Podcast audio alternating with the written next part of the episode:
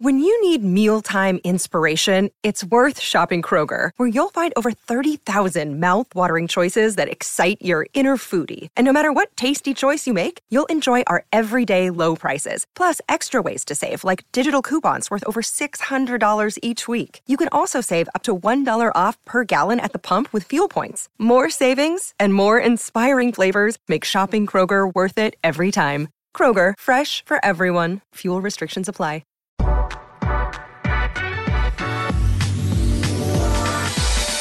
Today's episode of the Nick Bahe Podcast is brought to you by Pella Windows and Doors. You know, a new door, new set of windows can do a lot of things for you. It can change the look, the feeling, the vibe of your home. It can add value to your home, and it can make your home more energy efficient. It's hot out there.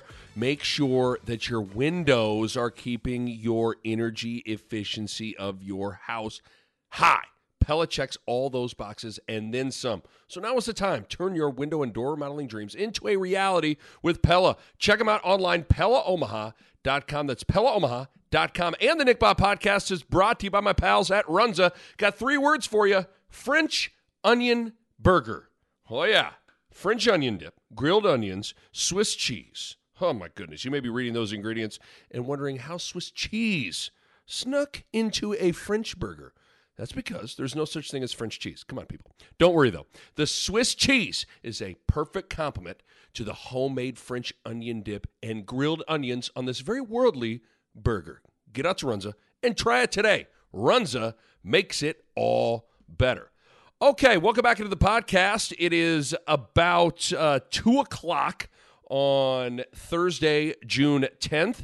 Couple of things to hit on before I dive into this pod. Uh, first of all, I want to uh, uh, update some people. Me and Bo, Bo Robert Ruud, Bo Ruud, former Husker linebacker, former All Big 12 linebacker, most importantly, my best friend on earth. We're going to be bringing back Husker Classic recaps later this summer. I want you guys to be on the lookout for that. If you don't know what uh, what Husker Classic recaps is, so last year when the Big Ten Conference canceled uh, the football season. Bo and I, to kind of fill that void, that Husker football void, we picked 13 classic Nebraska football games and we made a schedule, and each week we would watch the game and, and recap it on the pod. I, I, loved it. I'm not so sure there's anything I've ever done in media that I'm like more proud of than than that. You know, and all, all these classic games, what's fun about it, they're all on YouTube.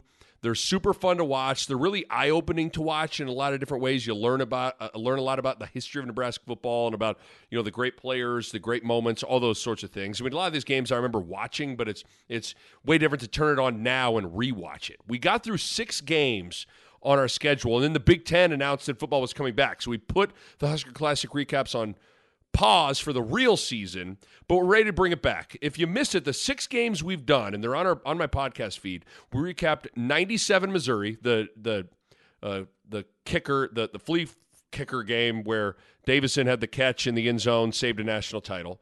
Uh, we did the 94 Orange Bowl, Tom Osborne's first title over Miami. The 83 Orange Bowl loss to Miami, where Tom Osborne goes for two, doesn't get it. We have 94 Colorado. Brook Berringer was tremendous in that game. The defense was incredible. It's number three versus number two in, inside Memorial Stadium. We have 78 Oklahoma, which was Tom Osborne's first win over Oklahoma. That game was a total bloodbath. It was a really, really, really fun game to watch. And we also did the 2009 Big 12 title game loss. Uh, Bo Pelini and company, that one second game to Mack Brown and Colt McCoy in Texas.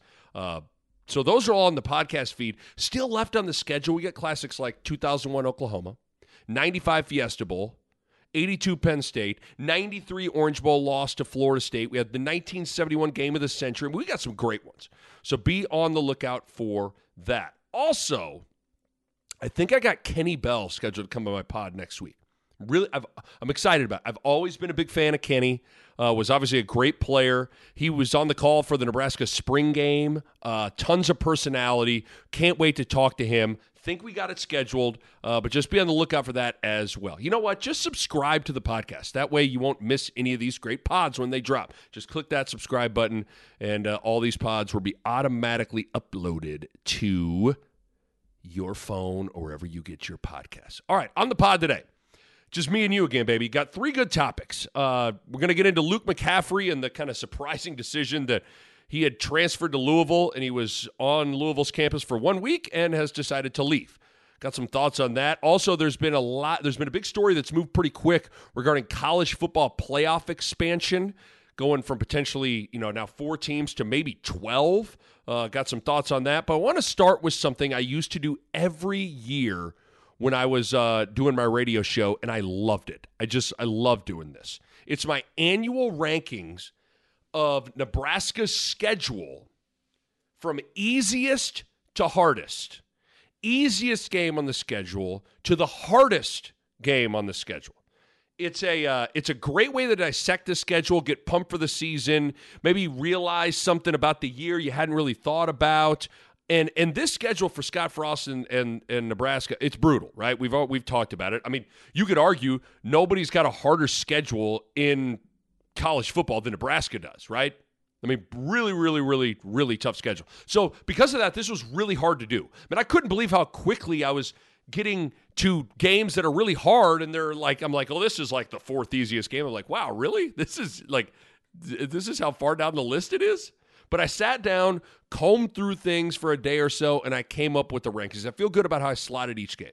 But here we go. Again, ranking Nebraska, Nebraska's football schedule for the next for next season from easiest game to the hardest game. So let's do it. Here we go. The easiest game on the schedule, I think we'd all be in 100% agreement on this. The home opener for Nebraska against Fordham. Easiest game on the schedule. This obviously was rescheduled because of different things getting shifted around with the with with with the schedule this year and not having Southeastern Louisiana in November. They take they got that off the schedule. They get a game under their belt against uh, against Fordham. You want as much as many games as you can under your belt before you go play at Oklahoma. Plus, you need some home games earlier in the year for recruits and revenue, all those sorts of things. All you got to know about this one, this game against Fordham, this is the first Power 5 conference opponent Fordham has played since 1954. Let that sink in. First time in 67 years, Fordham will play a Power Five conference opponent. Yeah, that's that's the recipe for getting the easiest game on the schedule tab. Nebraska should roll. I got Fordham as the easiest game on the schedule. Uh, second easiest game on the schedule is Buffalo. And you know this game was gonna be was gonna be sneaky, really, really tough until Lance Leipold left Buffalo to be the head coach at Kansas which changes kind of everything. So now Buffalo has to make a late hire. They have to totally revamp their staff. And in the midst of that, they lost quite a bit on a really, really good team from a year ago. Buffalo was number two nationally in rushing offense, and they lose their star running back, Jaret Patterson. It's a big void there. And then again, with a new staff coming in, I think there's going to be some growing pains within that. So this game got a lot easier on paper once that coaching change went through. But that doesn't mean this is going to be a cream puff cakewalk either, right? Like this is a Buffalo program that has won a lot lately. In fact, they've won 30 games since 2017. Think about that. I mean, Buffalo's been a winning program for the past three or four years. So again, this this game get got a lot easier with Leipold leaving and going to Kansas. But if we've learned anything over the years, it's that these games Northern Illinois, Troy, etc. They're they're a little trickier than than you think. Nevertheless, with the head coaching change and losing their star running back in Patterson, I, think it's it's the second easiest game on the schedule for Nebraska. All right, next game. I got Purdue tabbed as the third easiest game on the schedule which is kind of illuminating when all of a sudden, boom, we're all of a sudden in the conference games here, right? I mean, that's kind of like, whoa. Not, I mean, you look at Purdue, not an overly talented team who lost their most talented player in their star playmaker, Rondale Moore. Just think about last year for Nebraska, and we and we talked about the offensive woes for this team and how much they struggled to really get it rolling consistently. Nebraska's best offensive day of the year last season was against Purdue. Hung 37 points, you know, uh, Nebraska then special teams wise, they blocked a punt. Overall, had a pretty darn good day. Purdue made a late surge, kind of in the third, early fourth quarter, but Nebraska had a pretty good day in West Lafayette. This is game number nine on the schedule. It'll take place October 30th. Nebraska has a bye week the week before this game, before they host Purdue and Lincoln. So on paper, there's just there's a lot to like about this game for Nebraska and how it shakes out. Purdue was dead last in the Big Ten in rushing offense a year ago. They're ranked 124th nationally. They really, really, really struggled to run the ball. And I don't think they're going to be able to get right against Nebraska in Lincoln coming off a bye, considering what's on the other side of the ball with, with the black shirts. So I think this shapes up to be the quote unquote easiest Big Ten conference game for Nebraska. And I got it as the third easiest game overall on the schedule. Next game Fourth easiest game on the schedule.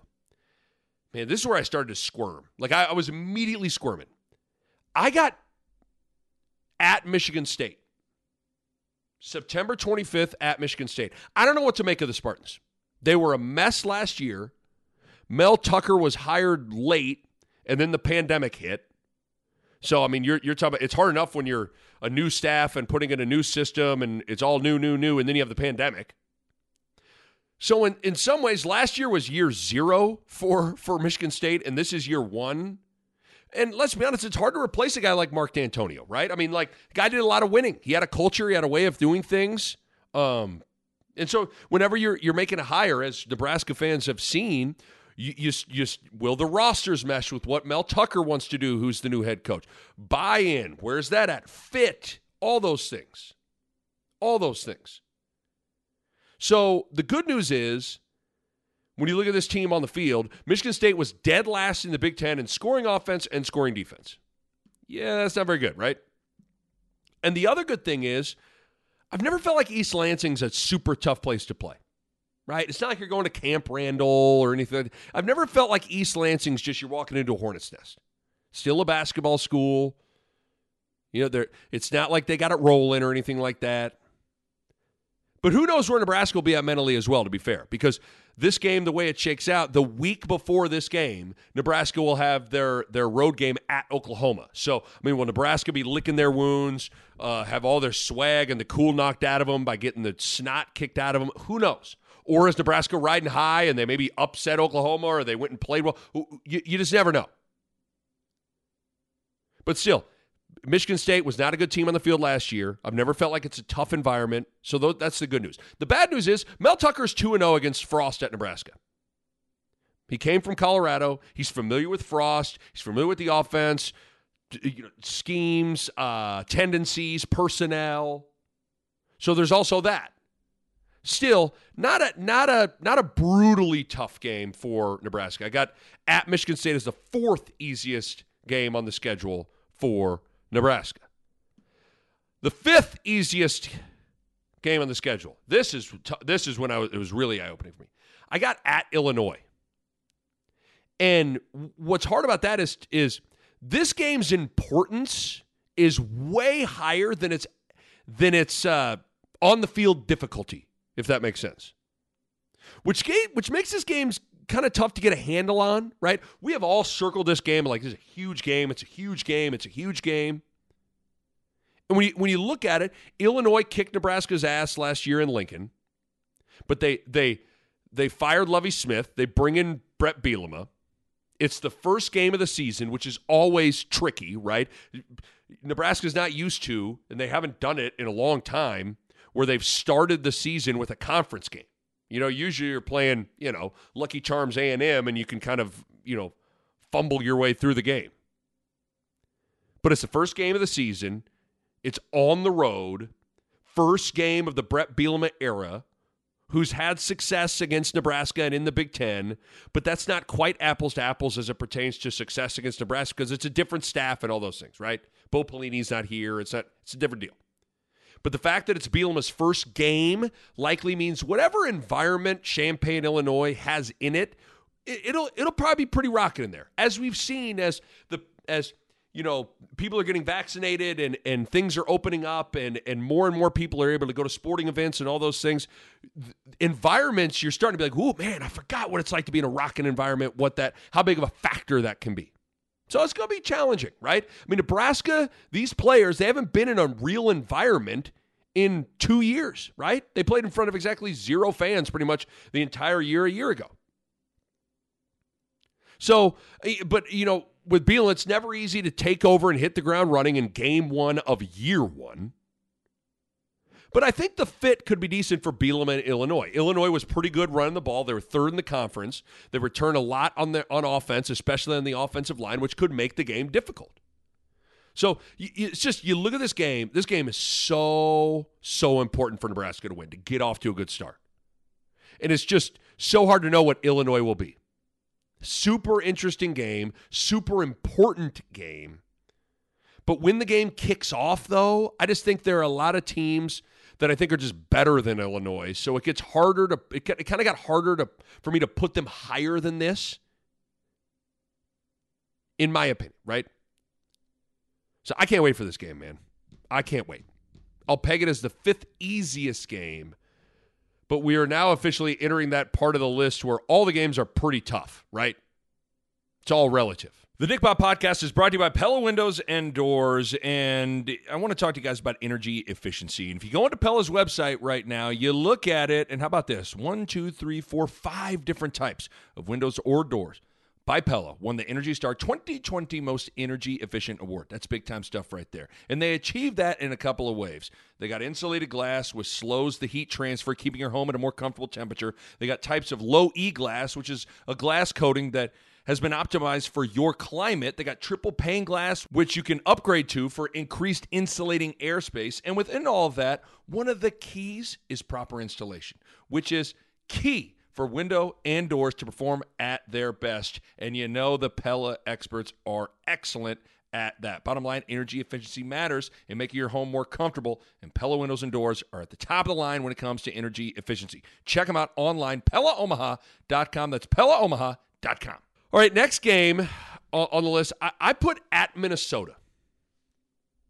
I put at Minnesota and I guess I can switch around how I'm phrasing it to to make it sound better. Instead of saying the fifth easiest, so now I'm going to say the the hardest. I got I got Minnesota, at Minnesota as the seventh toughest slash hardest game on the schedule for Nebraska. Uh, you look at last year. I mean, that's Nebraska's loss to Minnesota and Lincoln was arguably the worst loss of the year for Nebraska, arguably. Minnesota came to Lincoln having not played in a couple of weeks due to COVID. They were down a ton of guys, including some starters. And they just lined up and they were the smarter team, they were the tougher team, they were the better coach team, and they won in Memorial Stadium. And what's weird is it's hard to get a, a handle on this this matchup with Frost and Nebraska because like Nebraska rocked PJ Fleck in Minnesota in year one of Scott Frost. But since then, Fleck in Minnesota's kind of had Nebraska's number, right? Remember, Minnesota blew out Nebraska at Minnesota in 2019 just ran all over them. And then, like I said, came to Lincoln last year and, and beat them pretty soundly. But you look at this this Minnesota team, they lose Rashod Bateman, stud wide receiver. They return their quarterback Tanner Morgan, who I've I've I think's good. I don't think he's great. But they do return Mo Ibrahim, who I like at running back. I think he's a pretty good player. I don't think he's like Jonathan Taylor or anything like that, but I think he's a pretty good player. Overall, nine starters back on offense, six back on defense. So a decent amount coming back for the Gophers.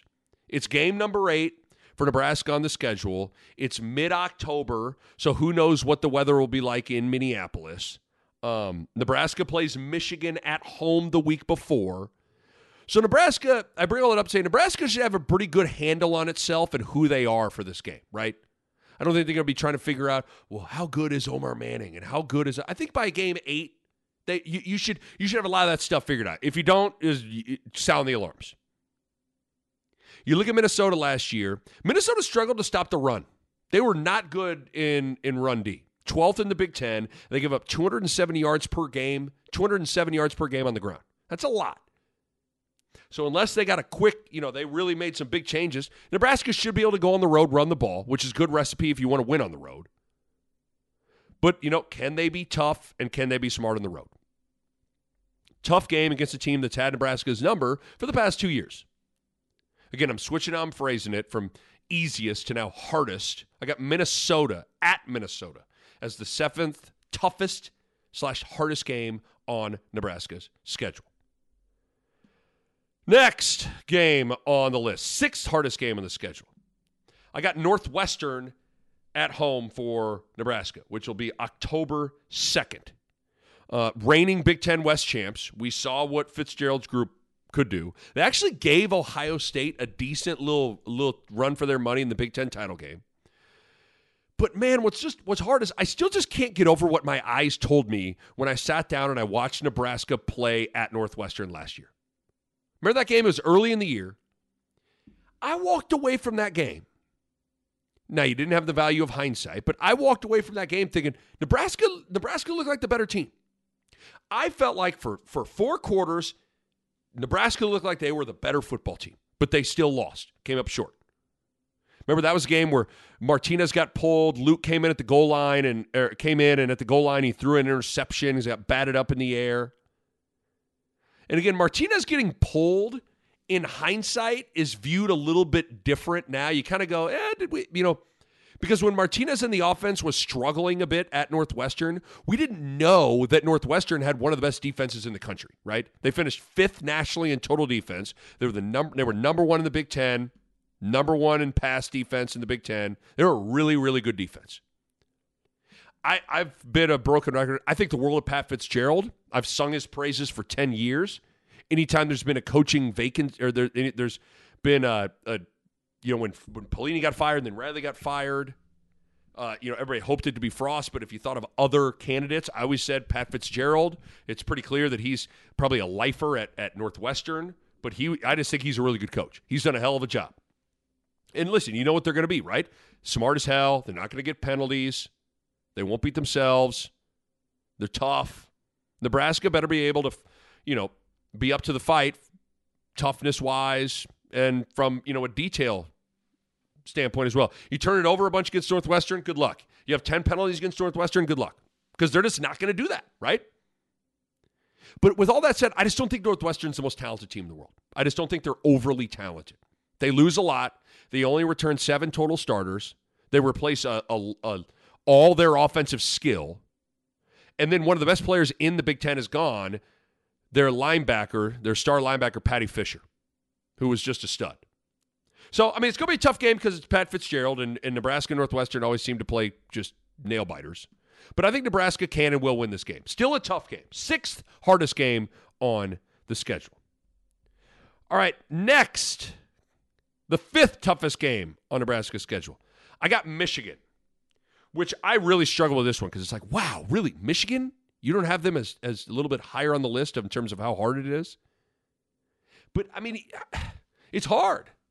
It's hard when you really look at, at who Michigan is, what you know about their team heading into a year this this coming season. Because for for a lot of people, been a little disappointing under Jim Harbaugh. I thought I thought Harbaugh was going to be a home run at Michigan. But you know what? When you don't get the quarterback right, everything suffers. And that's what's kind of happened, in my opinion, at Michigan. And because of that, they've all of a sudden entered into this world. They kind of got an identity crisis. This just hasn't looked like how I thought it would look. But a lot of that goes when you don't get the quarterback right. There's a domino effect. M- Michigan ha- and Harbaugh, they've won the games they're supposed to, but they just haven't been able to beat the top dogs. And ultimately, when you're at a program like Michigan, that's kind of how you're judged, right? Is when you have a guy like Harbaugh come come back. It's it's amazing to me that when I put a pen to paper and did these rankings, that Michigan wasn't one of the three toughest games on the schedule. But I just I don't think it is, guys. I don't. Offensively, don't know what they'll look like. Defensively, they returned nine starters, but they weren't very good last year on that side of the ball. You know, when you think about where both teams will be when they play each other, before before Nebraska hosts Michigan, Michigan will have played Washington, and then the week before they have to go to Lincoln, the Wolverines go to Camp Randall. They got to go to Wisconsin. So you know, I think Michigan will likely be three and two when they come to Lincoln with the two games that is mentioned as losses. I think they probably lose to Washington and lose to on the road at Wisconsin. So that means their only wins will be over Western Michigan, Northern Illinois, and Rutgers. So I just think when when Michigan comes to town, October 9th, I think Nebraska's probably going to be favored in this game. And, you know, it could be a Michigan team that we don't really know what to, to think of. But nevertheless, it's still Michigan. And regardless of what the naysayers say, they have excellent talent. They still have Jim Harbaugh, who, in my opinion, I, I, is a really, really good coach. Nebraska can't be sloppy and expect to win this game. I, this of all the games, I had, a, I had a really hard time. Like, you know, you, you size up Nebraska Northwestern, you got a pretty good sense of what that game is going to look like and what it's going to entail and all those things. This game, Michigan Nebraska, I'm not sure. I'm not sure. Going to be a really interesting game. And anytime it's Harbaugh and it's Michigan, to me, it demands respect and it's going to be a tough one. But I think there's there are other games that rise above it. But I got Michigan as the fifth, fifth toughest game on the schedule for Nebraska. Fourth toughest game on the schedule. I got the Iowa Hawkeyes coming to Lincoln Black Friday, November 26th. I was totally had Nebraska's number, man. Let's just you gotta you gotta own it. You, you, you can't make excuses. It's hard to say out loud, but Iowa's won six in a row against Nebraska. Ugh.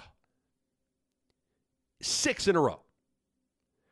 And you know, like I said a, a little bit ago, like there are certain games where you just kind of know what they're going to be. This it's it's Iowa, right? You know what this game is going to be. You know what Iowa's going to do. They're pretty straightforward in, in who they are, what they're trying to do to you on both sides of the ball. Can you stop it? Can you rise to the occasion, finally beat them? Not overly complicated. Nebraska's had their chances the last three meetings because that's what's interesting about this. Although Iowa's had Nebraska's number, really all three games under Frost against Iowa have gone right down to the wire and could have gone either way. Nebraska's 0 3 against Iowa under Frost. They could easily be 2 and 1. But, you know, you are what your record says you are. I just think it's not like Iowa's just dominated Nebraska. But bottom line, Iowa's won. The one thing that is that is encouraging to me is like remember after the first matchup against Iowa, year one, Frost 2018. Remember that was when when Frost made that comment of we don't look like them, right? They're bigger than us. I think I think that is that gap has shrunk.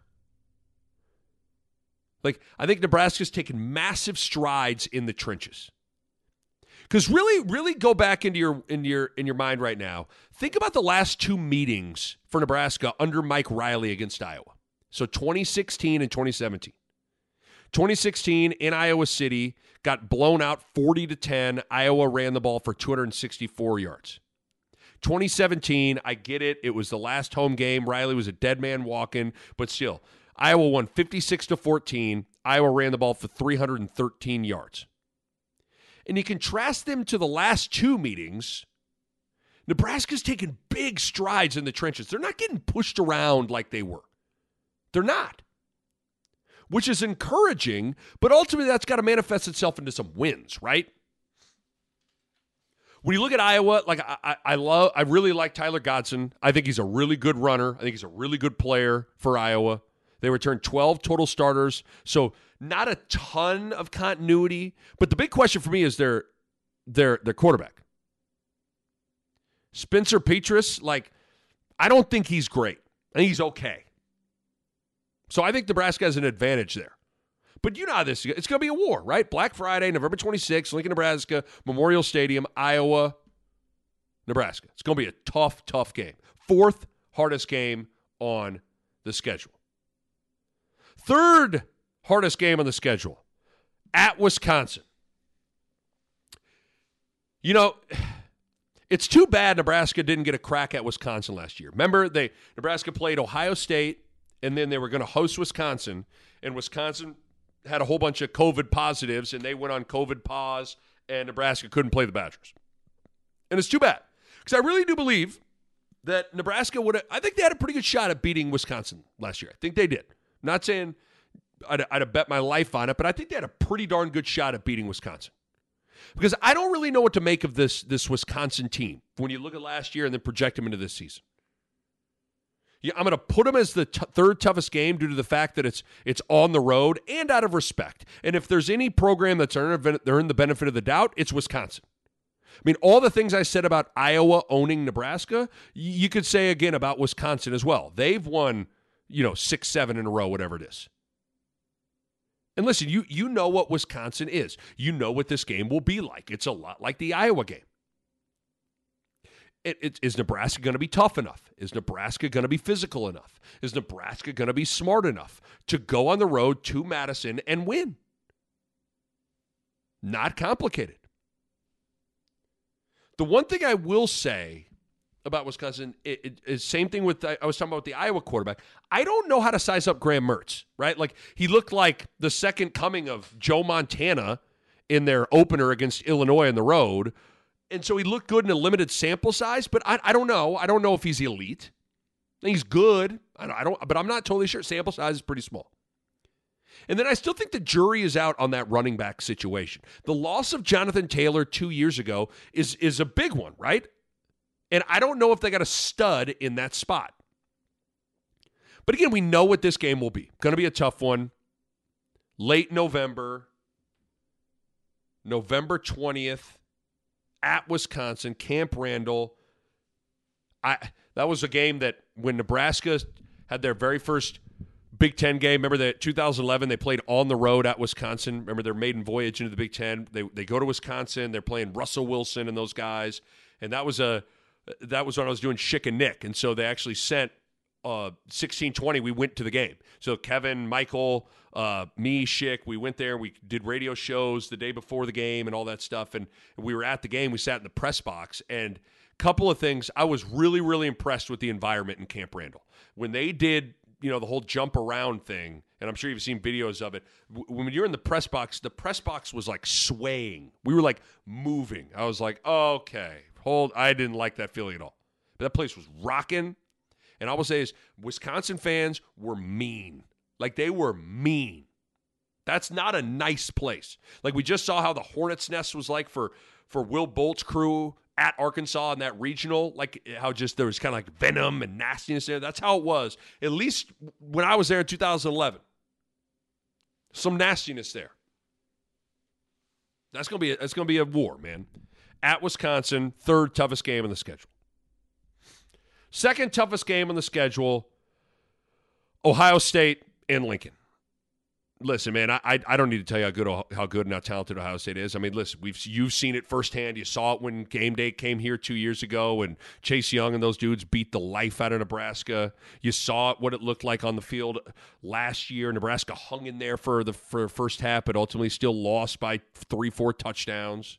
And then we saw what they looked like in the college football playoff, beating Clemson then ultimately lost to Bama, but like that like this is a juggernaut monster, scary, talented, big time football program. And I think Ryan Day has proven to be that he is uh he's he's pretty damn good coach. But losing Justin Fields is a big deal. In fact, I don't think he'd mind me saying this. Uh, I don't know why he would care, but Bear, I was talking to Barrett Ruud about Ohio State and all that stuff. He told me that he thought Fields was probably the best college quarterback he's coached against. Which is, I mean, that's that's saying something. Ohio State overall returns 11 starters. They do bring back guys like Garrett Wilson and Chris Olave on the on the perimeter, so you know they're going to be dynamic in that regard. And like they're just at the point where they like Ohio. There are three teams you, could throw Georgia in there if you wanted to, but to me, Bama, Clemson, Ohio State are almost just on a different stratosphere than everyone else in terms of the overall talent and depth of talent on their rosters, where it's truthfully of mach- a machine. I roll my eyes a little bit sometimes when certain programs talk about next man up.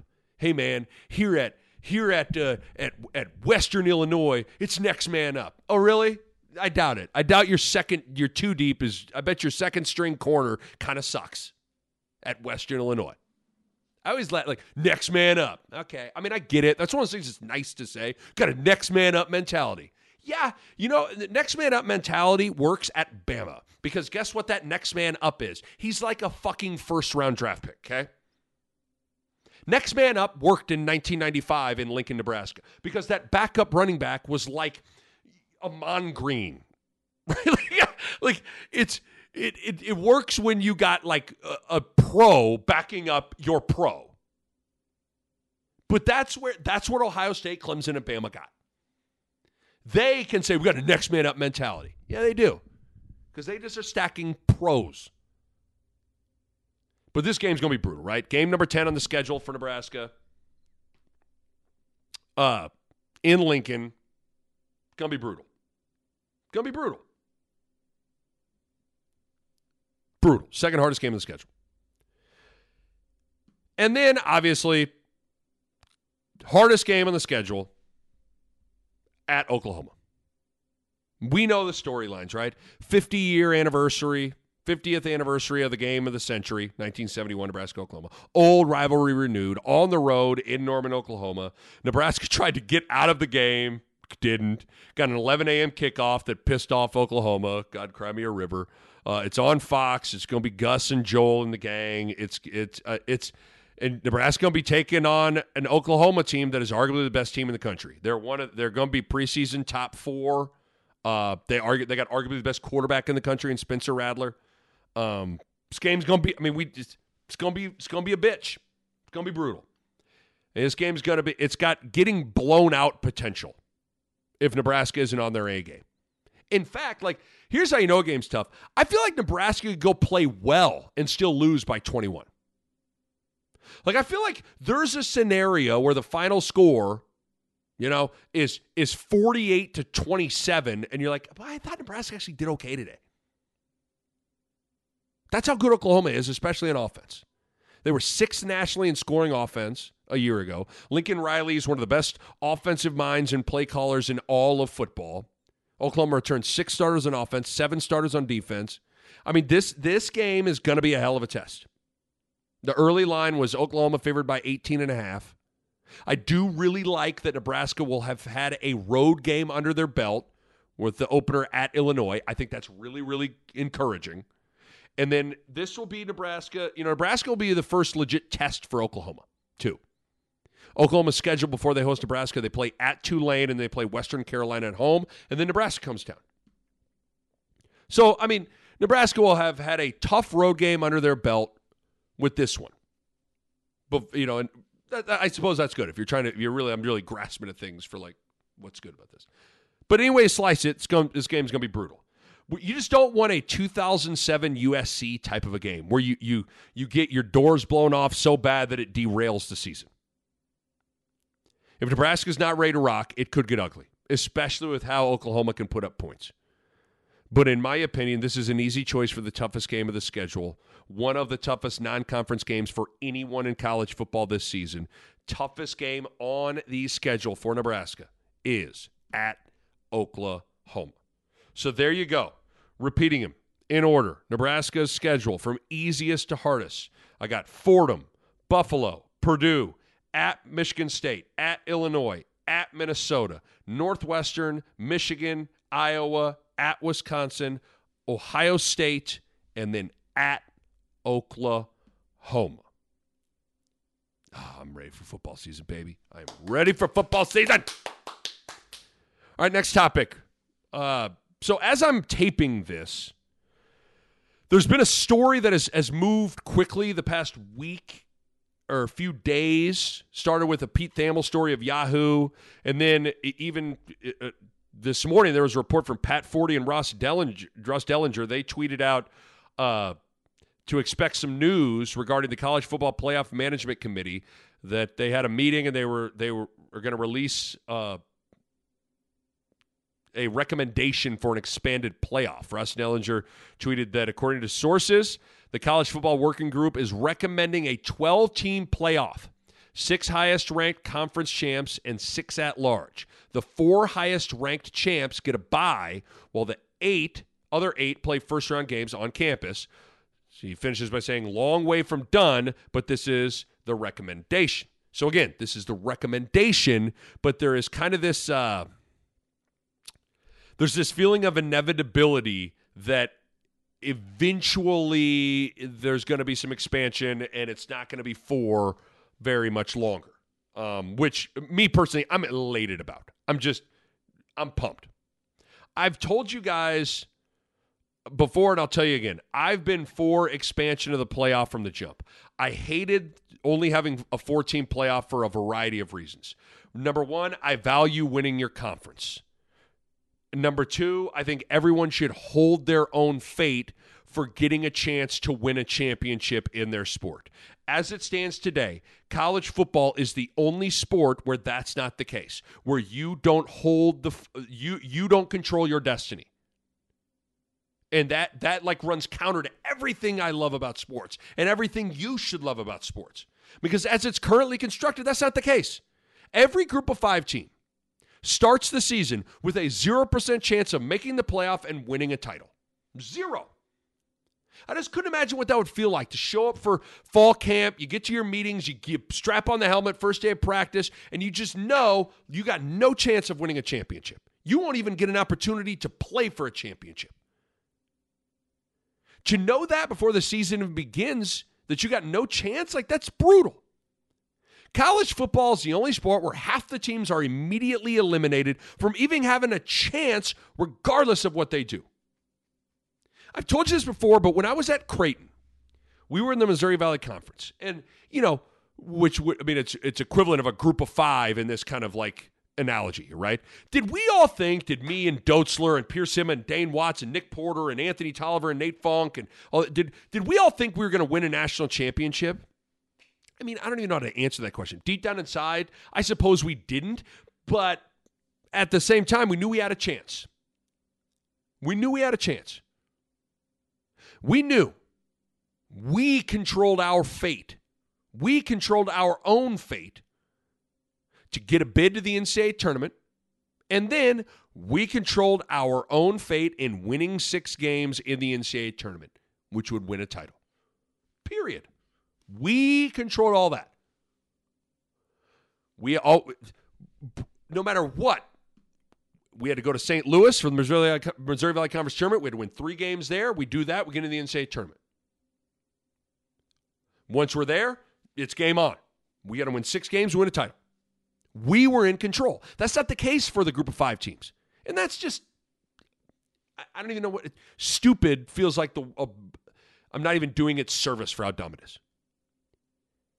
That's not the case for Group of Five teams. And, and, hell, that may even be the case for some Power Five teams. It's plausible that an undefeated Power Five champ would get left out of a playoff, a 14 playoff, if it's a team without a track record of credibility. Like, think about it. If Northwestern. If, if Northwestern would have been undefeated and beat Ohio State in the Big Ten title a year ago, it's possible they'd have been left out. And that's so silly. It's, oh, Nick, you, dude, UCF wasn't one of the best teams. How do you know that? How do you know that? UCF would have no chance to beat LSU. Oh, really? They did. Or, or best, Oral Roberts has no chance of beating Ohio State. Oh, yeah, they did. UMBC has no chance of beating. Oh, they did. Boise State could never beat Oklahoma. They did. You don't know that. You think that and I would think I I think it too. Like, did I think Ohio State was going to beat Oral Roberts? I did. Did I think LSU was going to beat Central Florida in the a couple years ago in football? Yeah, I did. Did I think Oklahoma was? I did. But that's why you play the fucking games, right? That's why you play the games. So I just think I, I don't I, I don't like how teams don't control their own fate. I, I value winning your conference. And I think the sport has become too regionalized to the su- to to the south. By expanding the playoff, you're going to expand your reach because you have designated spots for the for each Power 5 conference champ. But I would go with an 8-team playoff. That's just me. If you want to go to 12, whatever. I mean, but but I I like 8. And let me back up because I think like it's not as easy as just going all right, 12 teams. Like you you got to almost like deconstruct you you you got to give a big picture plan for college football and how you would structure it all because I think to a certain extent college football needs to restructure its scheduling and its postseason and all that. And in order to do that, you almost got to like you, you got to knock the foundation down. Like that's I think like you know you watch those those flipper flop homes or whatever like some homes just need a new coat of paint and a new roof or whatever and they then you're good to go or new some new windows, some new Pella windows and doors. Some need the whole foundation knocked over and built right back up. I could argue that, and this is hard because college football is still massively popular and I love it, but college football maybe needs a full fledged bulldozing down to the ground and then rebuilt back up.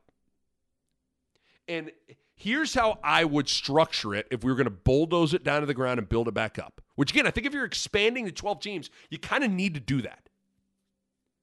Here's what I would do I would have universal nationwide scheduling mandates and parameters for all conferences. Everyone has to play the same amount of conference games. No, we're not having the SEC play eight while the Big Ten plays nine. Everyone has to play then one non conference game versus a power conference opponent. And then the other thing would be no more FCS opponents. I'm sorry. No more FCS opponents. So I'd start there. You got to have some universal nationwide scheduling mandates and parameters. You just do. If we are concerned about playing too many games, because I've heard that, too many games for these college kids, which could be a valid concern, then I would structure it like this Everyone plays nine conference games. Everyone. Everyone plays one non conference game versus a Power Five opponent. Then everyone can schedule a group of five opponent for their other non conference game. So, nine conference games, two non conference games for a grand total of 11 total regular season games. Then you have your conference championship game. If you want, this is, you know, if you want to do this, you can. If not, whatever. If you want, you can have everyone kind of do what, what the Big Ten did last year, where they play their cross divisional standing equivalent where remember how Nebraska played Rutgers at the end of the year. So first place in the Big Ten East plays first place in the Big Ten West for the Big Ten title. But then second place in the East plays plays second place in the West. Then third place plays third, and fourth place fourth, then fifth place fifth, on and on. I can go either way on this, but if you want to do it, cool. If not, whatever. Then for the playoff, I'd have eight spots. Five are reserved for the Power Five conference champs. So you have five automatic bids. SEC, ACC, Pac 12, Big 12, Big 10. Then you got three at large spots, with one spot being reserved for Group 5. First round games of the playoff are played on campus. Top four seeds all host. So one seed hosts eight, two hosts seven, three hosts six, four hosts five. Then you'd have four teams left standing after your first round and then you can do it at neutral sites just like you're currently doing it with the college football playoff. And boom, there you go. So if you made it to the national title game, you'd play a total of 15 games, which, by the way, is the amount they are currently playing now. Oh, and by the way, we aren't taking a month off from the end of the regular season to start uh, to the start of this thing. We're, we're done with that. I can't stand that. It's the dumbest thing in the world we are at most taking one, maybe two weeks off. And the teams that don't make the playoff, they can still do their bowl games if they want. Knock yourself out. You want to go play in the, you know, Kraft Macaroni and Cheese Bowl? Go ahead. But there you go. That's how I'd structure it. 18 playoff, nationwide mandated scheduling parameters for everybody. So much better than how it would be con- how it's currently constructed. So we'll see what this ultimately uh, what this looks like because it's it is truly remarkable how college football has just never gotten its postseason right. Isn't that weird? For as amazing of a sport it is and its popularity, its its postseason sucks. By far and away, the worst postseason of any major sport. I mean, they used to decide the national championship by poll voters and the AP and the co- uh, then we had a computer formula decided with the BCS. Huh? Then we went to four, a 14 playoff, which just doesn't make sense when you think about, you know, the structure of the conferences and all that stuff. It's the only sport where we've let people in a room decide who gets to play for a title. it's just, if you were starting sports today, no one would do that. Nobody would do that. And it's the only sport that takes, in some instances, a full month off from the end of the regular season to play its playoff and crown its champion. Could you imagine that in any other sport? I mean, even if you want to get like, could you imagine? So, Jalen Suggs banks in that shot to beat UCLA. Baylor rolls Houston. It's Baylor, Gonzaga for a national title. We'll see you in a month. What? It's the Kansas City Chiefs and the Tampa Bay Buccaneers. Brady, Mahomes, we'll see you in five weeks. No, that's so dumb. Imagine starting any sport today and be like, all right, our postseason. So when the regular season ends, we're going to wait a month, a full month before they play and crown a champion. How about that? Oh, and by the way, who gets to play for a championship? We're just going to have some people in a room decide who we think's the best and who deserves it. The Nick Bob podcast is brought to you by my good friends at Runza. Everybody that knows my athletic background, you know, as a quarterback in high school. But you know, I believe in establishing the run game. And even more than that, I believe in establishing the Runza game. That's an original Runza cheeseburger, some onion rings double dipped in a homemade batter, little bit of a pop to top it off. You know, in football, you establish a run. But at lunch, you establish the Runza. It's just that simple. So get out to Runza today and establish the Runza game or check out the delicious salads. You got the chicken bacon ranch salad, sweet berry chicken salad, and my personal favorite, the Southwest chicken salad. You got to get out to Runza, establish a Runza game, or get a salad. Either way, you are going to leave satisfied. Runza makes it all better. College football has never gotten its postseason structure right, and it's just not that hard. Hopefully, they get it right this time. Hopefully. All right, the the last interesting story I want to want to touch on here is is there was some news that that was was interesting regarding Luke McCaffrey. Uh, Luke, according to so Luke McCaffrey, who left Nebraska and transferred to Louisville, has uh, there was a, a story that Luke McCaffrey has left Louisville. He's left the program. And according to the story, McCaffrey was on campus for a week, went through three or four workouts, and decided, peace, I'm out of here. here's the quote from Louisville head coach Scott Satterfield. Uh, he said, quote, Luke came in last week, started working out Wednesday with the team. Then I guess after the week, those three, four days, just decided that this wasn't the place for him. His big thing he wanted to do, he wanted to come in and play and be a starting quarterback. I guess after three or four days, just decided that wasn't going to happen here. Hum. Hmm. I mean, I I don't I don't quite know what to make of the specifics of that situation. You're just kind of piecing it together.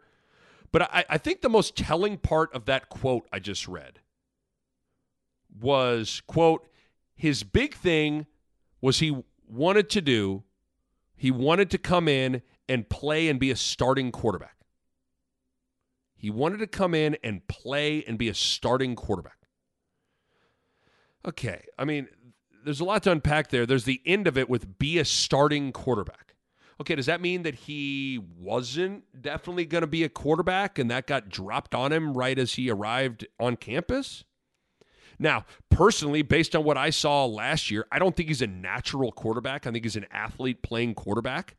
So that would make sense in that regard. Although it would be a surprise if all of a sudden Louisville wanted to change positions on positions on him immediately when that had to have been the number one thing Luke was asking these teams about when he was transferring, right? Am I a quarterback? Are you going to play me a quarterback? I just want to be a quarterback. I'm a quarterback. But overall, I think the big thing with that quote is Luke McCaffrey was seeking a guarantee, and he didn't feel it. You read that situation, you read that quote, and it reads to me that Luke McCaffrey was seeking a guarantee, and he didn't he didn't get it, and he didn't feel it. And you go, well, what happened? Maybe the first day of organized practice and whatever, he was with the third or fourth stringers or something like that, and he bailed immediately. Who knows? But I saw this story and, and I was thinking about it on a bike ride.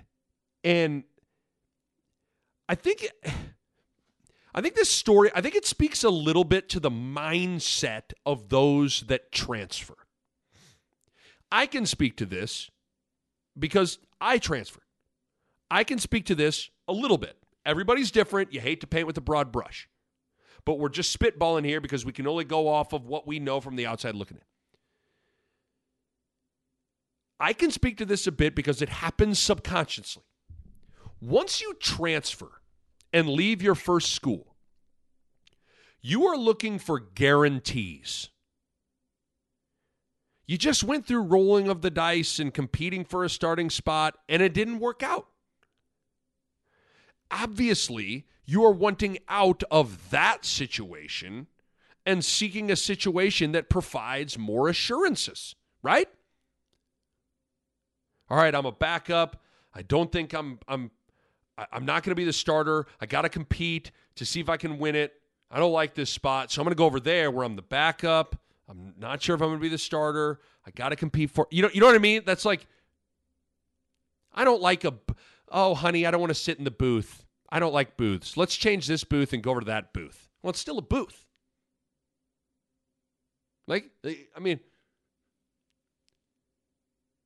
So again, you're wanting out of that situation and seeking a situation that provides more assurances. And your willingness to endure the what ifs and endure and entertain the this might not work out are greatly diminished. They are. And maybe there's a little bit of that at play here. Because that is kind of the unintended consequence and mindset of a player that transfers to a certain degree. Again, I hate to commit the sin that I usually get upset about of painting with a broad brush, but but think of just use logic. I mean, people leave because they want to play. So naturally, they want to go to a place where they feel like that gives me a better shot to play. They don't want to enter into a situation that's the exact same situation they just left. That's some of the unintended consequences and mindsets of players that transfer. They come in with a slightly different mindset. They just do. For the player who transferred, you just saw a situation through and competed and it didn't work out. So when you go to your next situation, you don't want that situation to happen again. Matter of fact, you don't want that entire situation again, period. I mean, again, I don't know what the I don't know the specifics. I'm just thinking out loud and using some of my experiences to try to figure this thing out. Because you sit there and go, man, what on earth could have revealed itself in just one week that made Luke McCaffrey hit the eject button immediately?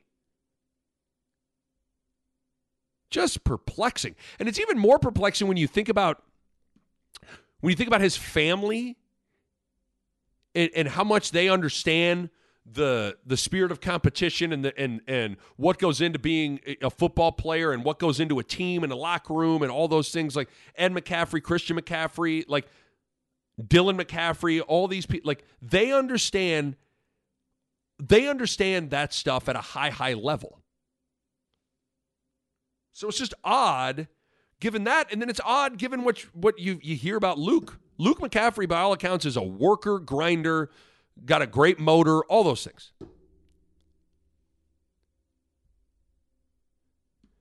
So just perplexing. And I will also say this. Coach Altman used to used to tell us this frequently. He'd, he'd get in front of the teams and he'd say, "Fellas, if you quit once, it, it gets easier to do it again and again." You cheat on a test once, it gets easier to do it again. You don't get up and work out at 6 a.m., it gets a hell of a lot easier to not get up at 6 a.m. tomorrow and, and work out and then the next day and the next day. And you know what? He's right. We, who, anybody that's ever, Say, say you're you, you're like, man, I'm gonna start waking up every day. I'm gonna start getting up at six. I'm gonna go run on the treadmill. I'm gonna eat right. Like the first day that you hit the snooze and you're like, nah, I'm not gonna do it. It gets a lot easier than the next day to be like, nah, I'm not gonna do it. Once you do something once, it gets a lot easier to do it again. And to me, there's a little bit of of of that going on with this as well. Once you bail on a situation once, it's easier to bail again. And, you know, I mean, we'll see what ends up happening. Be interested to see where Luke McCaffrey ends up now. I've heard some people say, "Oh, could he come back to Nebraska?" I just I don't see it. That's a tough. That is a first of all, it's a tough spot for Luke. It's a tough spot for how the team then views him. It's a tough spot for. uh It's a tough spot for Scott Frost Yeah, I don't I don't see that. I mean, I remember for me, uh, when I announced that when it became public that I was going to transfer from Kansas.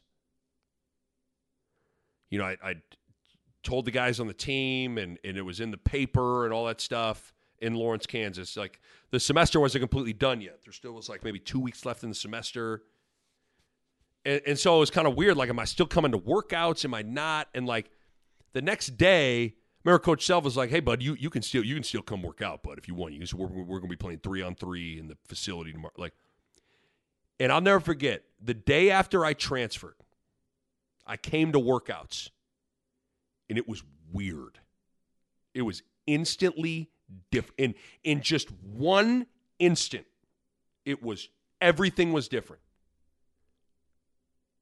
When I walked into the gym, it wasn't like and to this day all I'm still I'm still very close with all the coaches. I think all the players understood my reasoning, my rationale. But I, I the when I walked into that gym, it, it everything had changed. Everything had changed. There was tension. There was an elephant in the room. They were looking at me like you you aren't on the team. Right? And they're right. Like I'm not now I'm officially not on the team. It was weird. I vividly remember it. I was like, "Whoa." I didn't know what to expect. And I was a little like I don't, but I was like, nah, I need, you know, if coach coach self invited me to still work out, I should still work out, and I got to stay in shape and all this stuff. I didn't know what to do. I went and worked out, played throughout the. It was weird. So I'm telling you, Luke, walking back in that door. Yeah, I mean, like you're still your buddies, right? Like all those guys, I'm still buddies with. But like when you when, when it's practice time and it's like it's just that the friendship thing's different. You're still friends, but it's like there's friends and there's that relationship, and then there's like teammate, like we're together here.